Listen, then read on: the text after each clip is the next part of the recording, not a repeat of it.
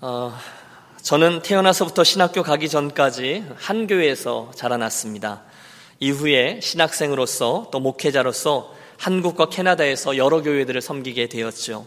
그때까지는 뭐 별 문제가 없었습니다. 그런데 제가 2003년 어, 미국으로 유학을 떠나왔을 때 처음 만나는 일 하나를 경험합니다.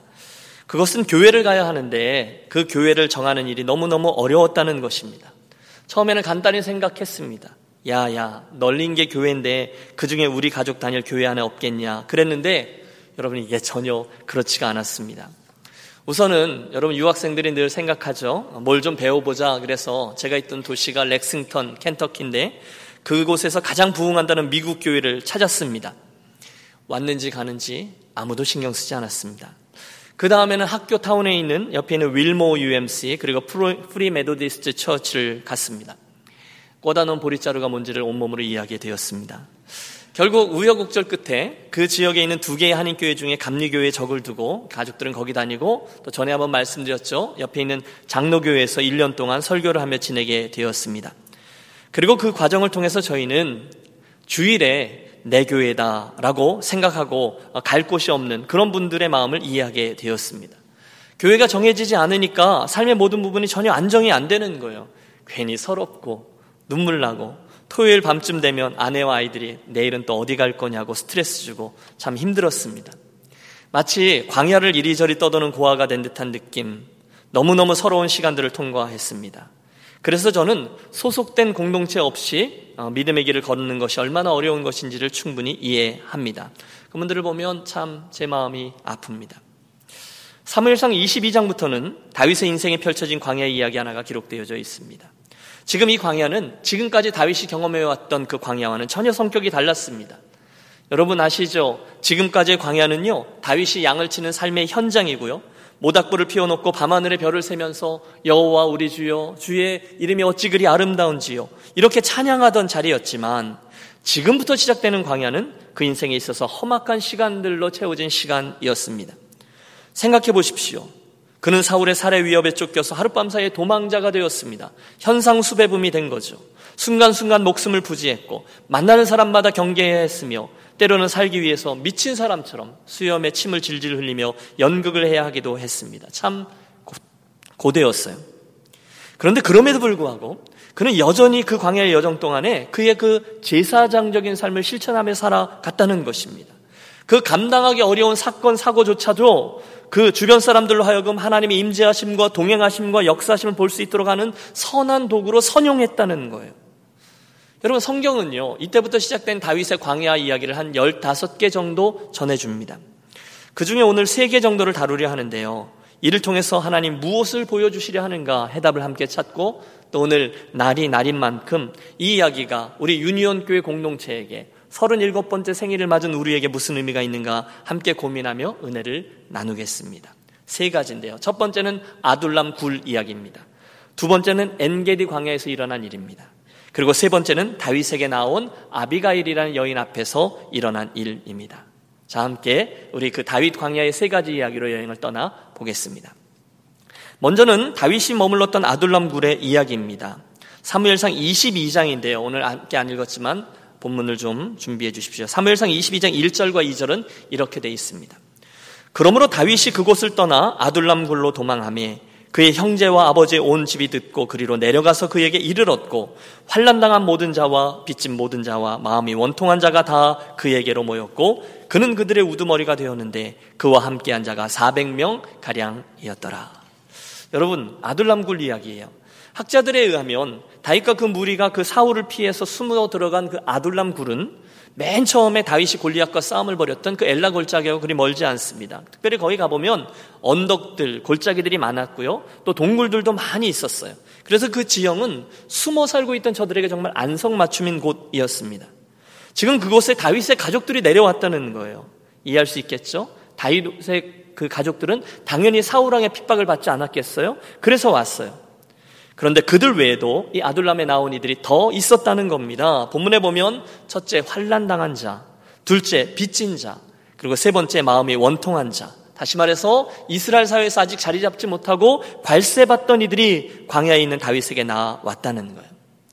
오늘 우리들의 상황이라면 어쩌면 이민 와서 안 해본 것 없이 고생해 본 사람들, 또 타주에 살다가 사업 쫄딱 망해서 빚지고 떠나온 사람, 또 억울한 일, 또 힘든 일로 인해서 엑스레이를 찍으면 가슴이 허옇게 나오는 사람, 그런 이들일 것입니다. 재미있는 것은 그 아둘람굴이 그런 힘든 인생길을 걷던 이들 하나하나를 넉넉히 품어주고 용납하고 함께 살아가고 그들을 훈련시켜서 결국 그들로 하여금 의미 있는 인생을 살아가도록 해준 산실이 되었다는 거예요. 여러분 아세요?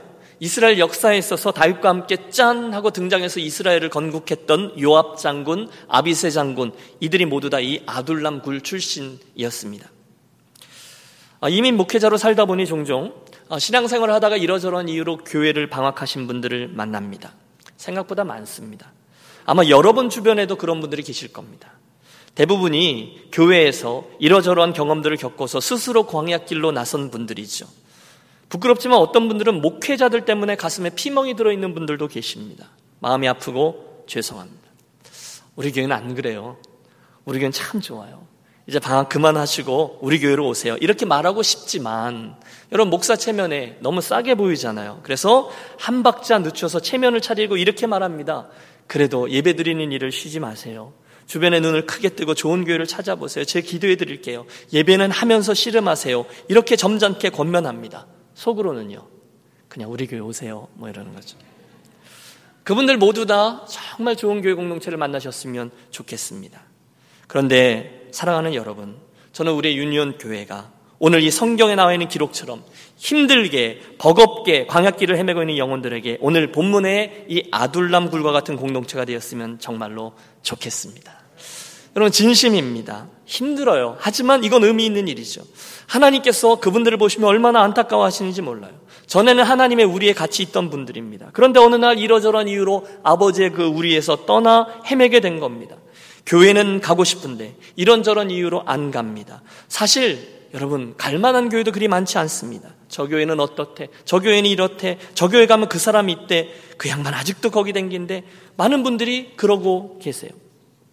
사랑하는 여러분, 이 아침에 그분들을 향한 우리 하나님 아버지의 마음을 느껴보십시오.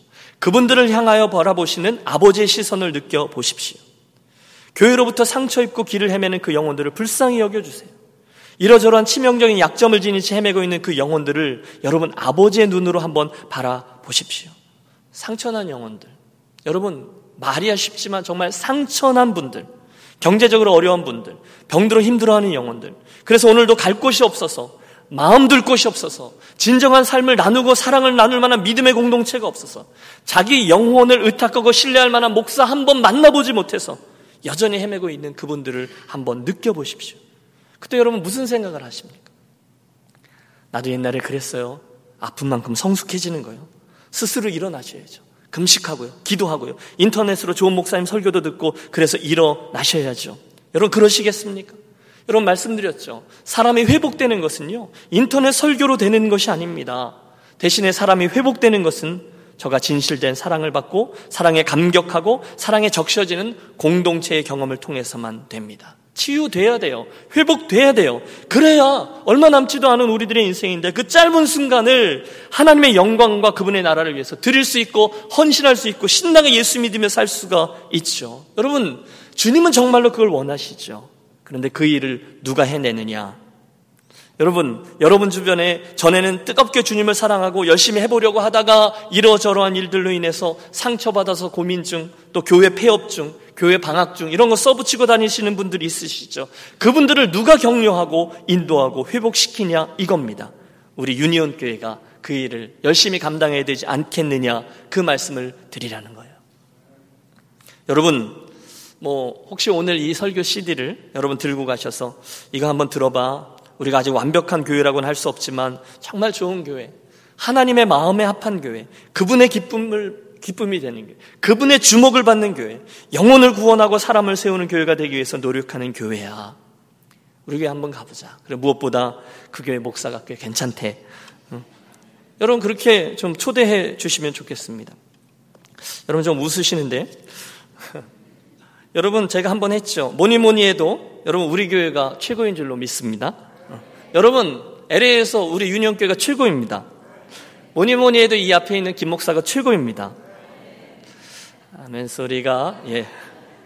솔직히 그렇습니다. 여러분 여러분 좋아하는 목사님들 많이 있는 거 저 압니다.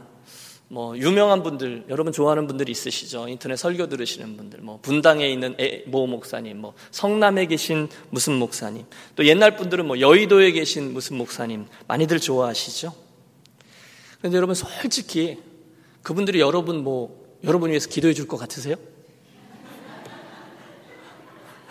대답해 보세요. 여러분 솔직히 대답해 보세요. 여러분 그분들이 여러분 이름 기억하고 여러분 위해서 기도해 줄 것 같으세요? 아닙니다. 여러분 좀 부족해 보여도 이 김 목사가 여러분을 위해서 기도하죠. 여러분 수술실 들어가기 전에 누가 여러분 위해 기도해 줍니까? 예, 그렇죠. 교통사고 났어요. 그분들이 여러분 위해 달려올 것 같으세요? 아닙니다. 제가 달려가고 제가 사랑하죠. 그러면 여러분 유니온 교회에서 제가 가장 좋은 목사입니다. 예, 네, 억지로 지금 예, 여러분, 저도 마찬가지입니다. 그렇죠? 여러분, 어느 성도가 가장 귀하고 사랑스러운 성도입니까? 여러분들이죠. 여러분, 목사가 뭐 먹고 살죠? 물론 하나님의 은혜로 살죠. 하나님의 사랑으로 살죠. 그러나 목사는요, 성도들의 사랑을 먹고 삽니다. 여러분의 사랑은 중간중간 저를 힘있게도 하고요, 또 저를 바싹 정신 차리게도 합니다. 드리는 말씀은 이겁니다. 지금 우리가 이곳에 세워가는 교회 공동체가 그런 그런 공동체가 되어야 되고 그래서 이곳저곳에 이런저런 이유로 상처받고 힘들어하고 외로워하고 서러워하는 그런 영혼들이 나오는 아둘람굴이 되어야 된다는 것입니다. 우리 유니온교회가 오늘 37주년 창립 기념주일을 맞았어요. 그때 그런 상처난 분들을 넉넉히 보듬고 사랑해 줄 수 있는 아둘람굴이 되기로 새롭게 우리 한번 작정하시고 또 한번 출발하는 복된 이 아침이 되시기를 축복합니다. 그게 교회 맞습니다. 그게 하나님이 기뻐하신 교회죠. 여러분 지금 아둘람굴에 온 400명이나 되는 사람들을 한번 그들의 면면을 헤아려 보세요. 수장격인 다윗도 지금은 현상 수배범입니다. 또 함께 거하는 사람들도 여간 만만치 않아요. 환란당한 모든 자입니다. 여러분 환란당한 모든 자, 빚진 자, 마음이 원통한 자, 그들이 그에게로 모였고 그는 그 장관이 되었는데 여러분 이게 교회라는 거예요. 다윗은 그곳에서 그들을 잘 섬겨서 그들을 품어주고 낙심된 자들을 격려하고 상처 입은 자를 회복시켜서 결국 이스라엘의 의적 그리고 더 나아가서 나중에는 이스라엘의 용장들로 변화되게 했다는 거예요. 그게 바로 다윗의 아둘람굴에서 일어난 일이었어요. 다시 한 번 더 축복합니다. 그 동일한 일이 우리 유년교회 공동체를 통해서 LA 땅에 놀랍도록 일어나게 되기를 주의 은혜로 축원합니다. 아멘. 두 번째는 엔게디 광야 이야기입니다. 오늘의 본문이죠. 24장 1절은 이렇게 시작돼요. 다시 한번 봐주세요. 사울이 블렛 사람을 쫓다가 돌아오매 어떤 사람이 그에게 말하여 이르되 보소서 다윗이 엔게디 광야에 있더이다 하니 누군가가 일러 바치는 거예요. 그래서요 사울이 온 이스라엘에서 택한 사람 3천 명을 거느리고 다윗과 그의 사람들을 찾으러 들 염소 바위로 갈새 길가 양에 우리에 이른즉 굴이 있는지라 사울이 뒤를 보러 들어가니라 다윗과 그 사람들이 그 굴 깊은 곳에 있더니 여러분 제가 그 엔게디 광야에 가 보았는데요. 사진이 혹시 있나요? 지금도 그곳에 가면 이런 자연 동굴들이 여럿 있습니다. 꽤 많습니다. 이곳 저곳. 그 다음 사진이요. 네, 여러분 보이시죠? 누군가가 정보를 줘서 이 엔게디 광야에 있던 저들을 향해서 사울의 추격대가 쫓아온 거예요. 3천 명이. 그래서 저 속에 들어가서 숨어 있는데 됐습니다. 갑자기 동굴 입구에 사람의 그림자 하나가 비친 것입니다. 그들이 숨어 있다가 깜짝 놀라죠. 왜냐하면 지금 동굴로 걸어 들어오는 이가 누구입니까? 예, 그 원수 사울이었어요. 물론 밝은 데서 어두운 데로 들어온 사울은 아직 어둠에 익숙하지 않아서 그 안에 누가 숨어 있는지를 볼 수 없어요. 그가 거기 용변을 보기 위해 온 겁니다. 순간 숨어 있던 다윗의 동료들이 상황 파악을 합니다. 원수 사울이 그 어둠 속에 있는 자기들을 보기는커녕 그에게 등을 돌리고 앉아서 용변을 보고 있으며 게다가 그 무기와 허리띠조차 풀어배치고 정말 무방비 상태로 앉아 있는 거예요. 기회잖아요. 이제 우리의 원수저 사울 기회다. 죽은 목숨이나 다름없는 겁니다. 자, 이 모든 상황을 파악한 후에 눈짓을 교환한 젊은이들이 행동을 개시하려 합니다. 순간 다윗이 손을 들어 그들을 저지하죠. 아니, 왜요? 왜요? 여러분 의아해하는 그들을 뒤로 한 채 다윗이 조심조심 그 사위 뒤로 다가갑니다. 몰래 그의 겉옷자락을 뱁니다. 다시 제자리로 돌아와요. 잠시의 시간이 흐른 후 사울은 아무것도 모른 채 옷을 주섬주섬 챙겨 입고 칼을 찬 후에 다시금 동굴 입구로 나아갑니다. 그리고 어느 정도 먼 곳까지 이르렀을 때에 동굴 입구로 따라 나온 다윗이 이렇게 외치고 있는 거예요. 내 주 왕이요 사울 왕이요. 여러분 뒤를 돌아본 사울이 얼마나 놀랐을까요? 다윗은 정중히 예를 갖추고 그의 말을 이어갑니다. 구절이에요. 다윗이 왕을 헤아려 한다고 하는 사람들의 말을 왕은 어찌하여 들으시니까? 오늘 여호와께서 굴에서 왕을 내 손에 넘기신 것을 왕이 아셨을 것이니이다. 어떤 사람이 나를 권하여 왕을 죽이라 하였으나 내가 왕을 아껴 말하기를 나는 내 손을 들어 내 주를 해야지 아니하리니 그는 여호와의 기름 부음을 받은 자이기 때문이라 하였나이다. 여러분 이게 무슨 말입니까? 왕이요. 왜 당신은 저를 당신의 적이라고 말하는 사람들의 말을 믿습니까? 지금 제 손에 들려 있는 이 옷자락을 보십시오. 당신 겁니다. 조금 전에 왕의 용변을 보실 때에 저는 이 옷자락 대신에 왕의 목을 벨 수도 있었습니다. 당신을 죽일 수도 있었어요. 하지만 왕이여 믿어 주십시오. 저는 결단코 그럴 마음이 없습니다. 제가 어찌 감히 여호와의 기름 부으심을 받은 당신을 해할 수 있겠습니까? 제발 제 마음을 알아 주십시오. 여러분 이어지는 스토리는요. 사울이 이 일로 인하여 자기의 행위를 부끄러워하며 다윗아 내가 옳다 인정한 후에 그 추격대를 이끌고 돌아갑니다. 여러분 지금 이 두 번째 이야기에서 저와 여러분이 주목하려는 것은 이 다윗이 그 사울 왕을 표현할 때 사용한 특별한 용어입니다. 그는 지금 원수 사울을 여호와의 기름 부음을 받은 자라고 부르고 있어요. 해볼까요? 여호와의 기름 부음을 받은 자, 여호와의 기름 부음을 받은 자. 나는 절대로 당신을 해할 마음이 없습니다. 왜냐하면 당신은 주께서 기름 부어 세우신 분이기 때문입니다. 여러분 오늘 제가 두 번째로 여러분과 함께 도전으로 붙들려고 하는 것이 다윗의 이 시각입니다. 여러분 우리가 37년을 왔습니다. 앞으로 37년을 나아갈 겁니다. 그때 앞으로 하나님께서 저와 여러분에게 더해 주실 영혼들을 대할 때 그들을 향한 하나님의 시선, 그들을 향한 하나님의 마음을 잊지 말자는 거예요. 제가 유니온교회 와서 이 그 명함을 하나 팠습니다. 근데 이 명함을 보면 이 밑에 이제 제 연락처가 있고 이 위에 큰 글씨로 제 기도 제목 하나가 적혀 있습니다. 이렇게 썼어요. 아버지의 눈으로 세상을 보고 아버지의 마음으로 영혼을 느끼며 아버지 꾸시는 나 꿈을 나 꾸게 하소서. 아버지 눈으로 세상을 보고 아버지의 눈으로 아버지의 마음으로 세상을 느끼며 영혼을 느끼며 아버지 꾸시는 꿈을 나 꾸게 하소서. 이 마음이에요. 이 시선입니다. 특별히 여러분, 어, 우리 주변에 이러저러한 일로 인해서 하나님께 나아가지 못하고 예배하는 일을 쉬고 있는 영혼들을 불쌍히 여기면서 하나님의 마음과 하나님 아버지의 시선으로 그들을 대하고 바라보는 저와 여러분이 되시기를 부탁합니다. 여러분 그분들을 보실 때 아무 생각 없이 보시면 아니 됩니다. 대신에 그분 영혼 한 분한 분이 하나님 앞에서 얼마나 소중한 존재요 마음 아픈 존재인지를 보셔야 돼요. 기억하십시오. 그분들은 저와 여러분과 똑같이 우리 하나님의 사랑을 입고 십자가의 은혜를 입은 그런 존귀한 분들이세요. 그런데 그분들의 인생에 무슨 일이 일어난 거예요. 그때 그분들은 문제가 있어서 교회 밖에 나가 있고 나는 문제가 없다라고 생각하시면 안 된다는 거예요. 대신에 이 아침에 이 다윗의 시각과 마음을 가지고 그들을 바라보기를 권합니다. 그분들 얼마 전까지만 해도 얼마나 열심히 신앙생활을 해왔는 분들인지 몰라요. 그런데 갑자기 이러저런 문제로 인해서 만신창이가 된 거죠. 원치 않아요. 설명이 안 돼요. 그래서 교회를 떠나 있는 겁니다. 그분들 안에는요, 100%입니다. 신앙생활에 대한 추억들과 갈급함들이 있습니다. 불안감도 있습니다. 다 아십니다. 내가 지금 빨리 교회를 가야 되는데, 하나님을 경외하며 살아야 하는데, 예배는 드려야 되는데, 갈 교회가 마땅치 않은 거예요. 대신에 그날 그 사울처럼 스스로의 상처를 혼자 긁으며 화를 내는 거죠. 많이 경직돼 있어요. 어떤 분들은 저를 만났는데 정말 처음 뵈는 분인데도 저를 굉장히 기분 나쁜 얼굴로 쳐다보면서 목사세요? 이렇게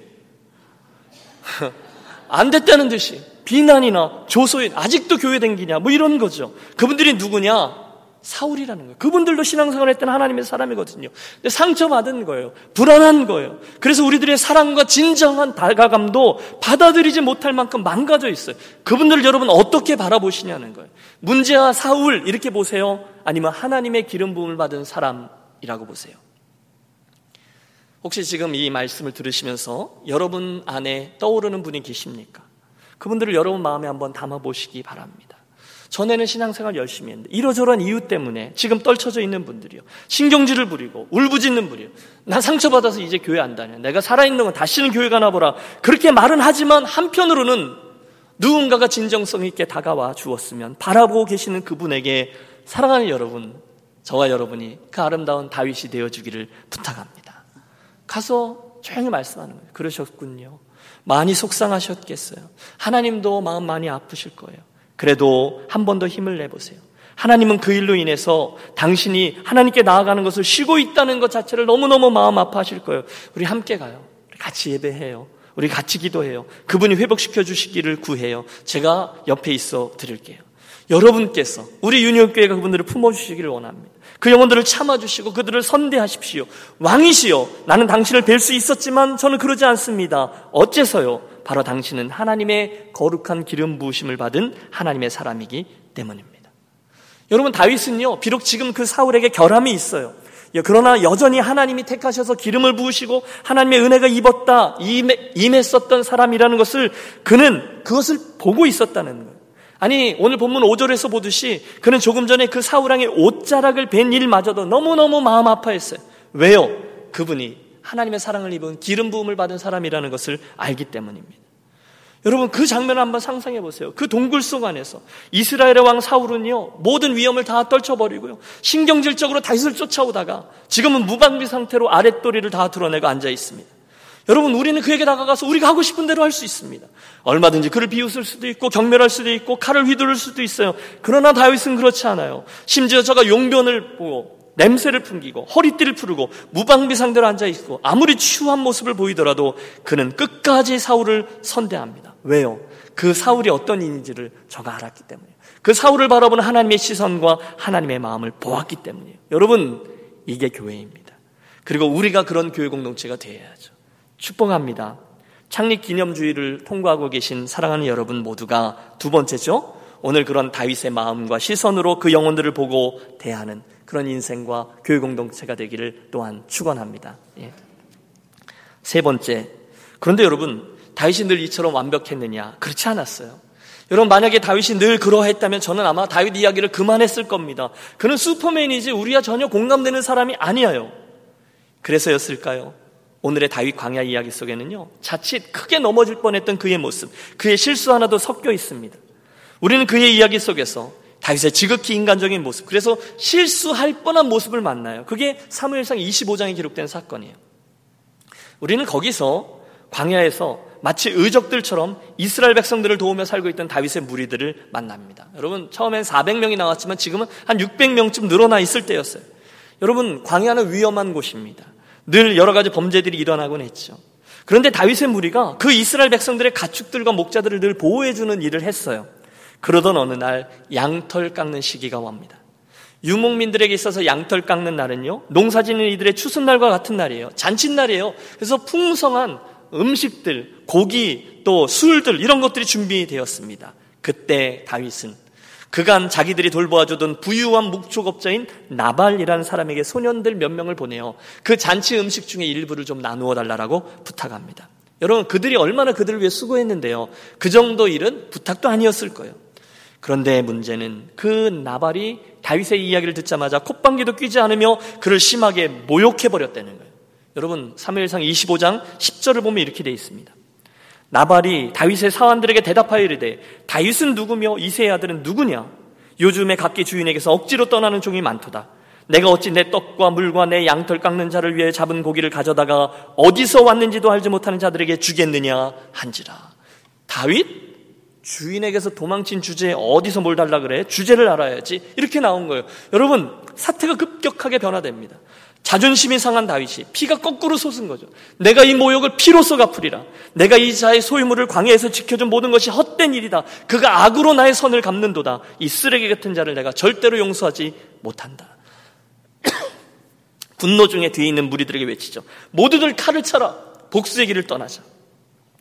그 많은 무리가 칼을 차고 나발을 향해 길을 떠났습니다. 다윗의 눈에는요, 핏발이 섰고요, 서러움과 분노가 가득했습니다. 바로 그 순간에 그 나발의 아내였던 아비가일이 그의 앞에 나타난 거예요.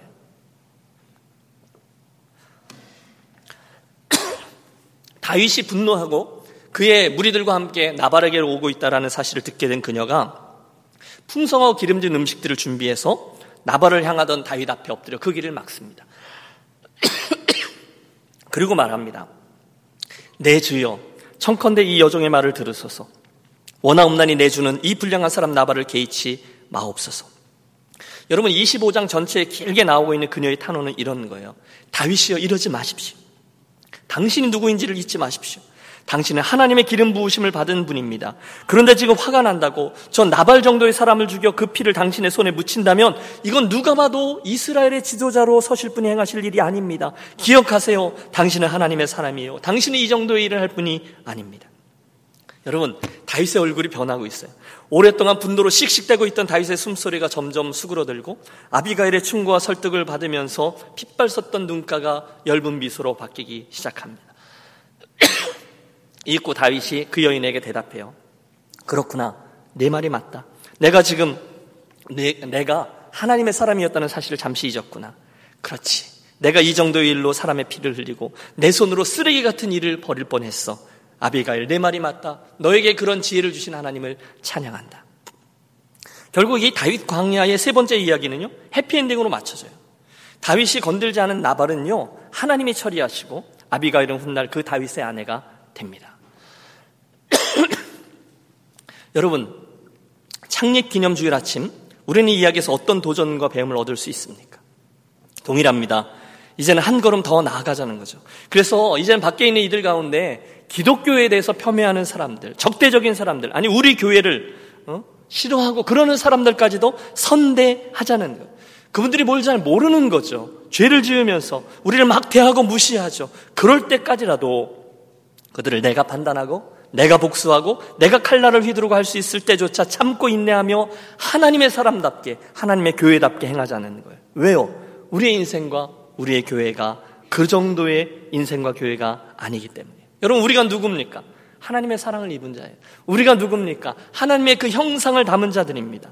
그래서 오늘 우리들의 모든 동인이 이렇게 행동하고 저렇게 행동하는 모든 것들이 다른 것 때문이 아니라 어떤 일들 때문이 아니라 아, 하나님께서 내 안에 주신 생각들과 또 그분이 마음속에 주신 것 때문이 되어야 되지 않겠느냐는 거예요. 그런데 이러저러한 일들 때문에 우리를 거스리게 하는 나발들 때문에 그들을 막 대한다, 막 성질대로 한다 안 된다는 거예요. 영어나 한두에 공부하고 돌아갈 생각으로 떠났던 외국길이요. 이민자들과 씨름하며 함께 산 20년이라는 이민자 길로 대치된 데에는 이유가 있습니다. 제 이야기예요. 사실 그 선택과 결단은 하나님의 거룩하고 세미한 어떤 음성 때문이 아니었습니다.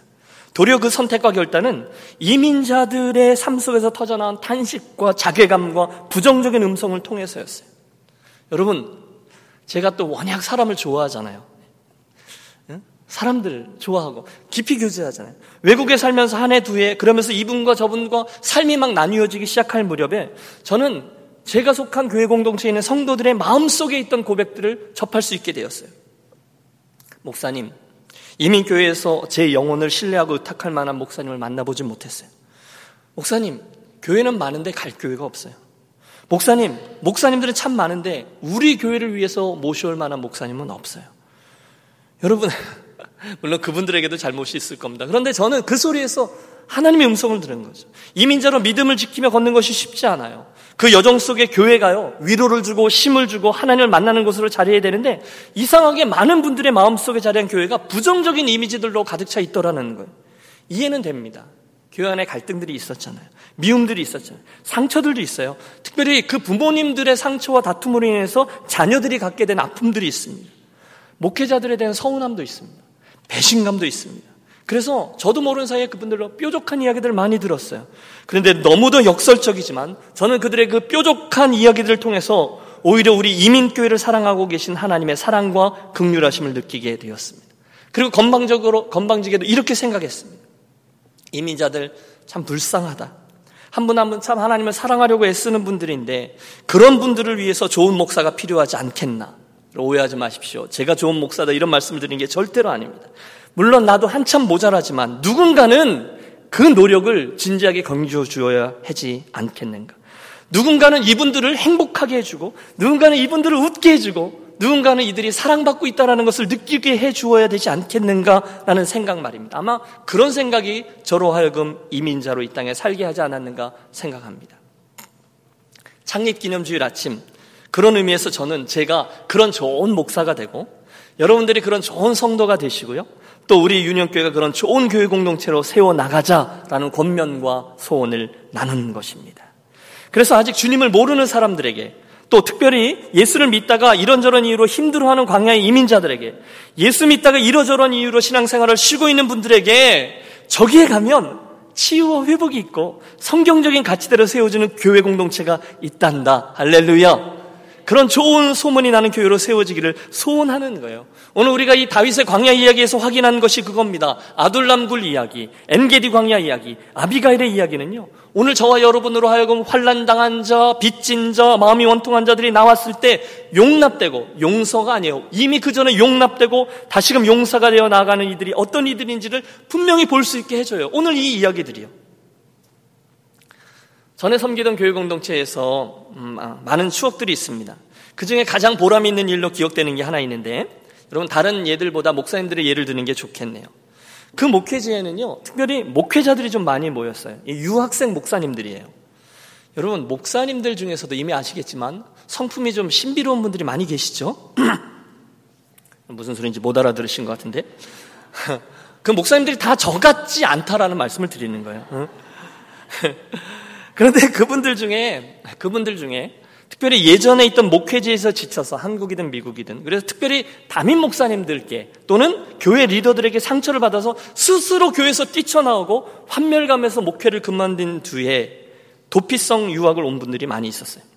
그분들 마음속에 있는 고민이 이런 거죠. 주님, 제가 부르심을 받았으니 도망은 못 가지만 저 더 이상 목회 못 하겠습니다. 그냥 공부 열심히 해서 선생할랍니다. 이랬던 분들이.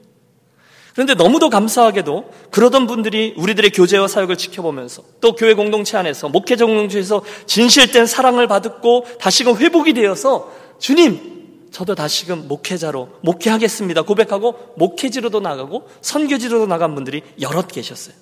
저는 그 과정 속에서 사람이 회복되고 변화되어진다는 게 얼마나 감격스러운 것인지를 여러 번 지켜보았습니다. 무슨 말씀이죠? 그때 그 목회자 공동체가 그 교회 공동체가 그날 저들에게 있어서는 아둘람구리요 엔게디 공동체였다는 거예요. 이건 너무너무 축복된 일이에요. 결론입니다.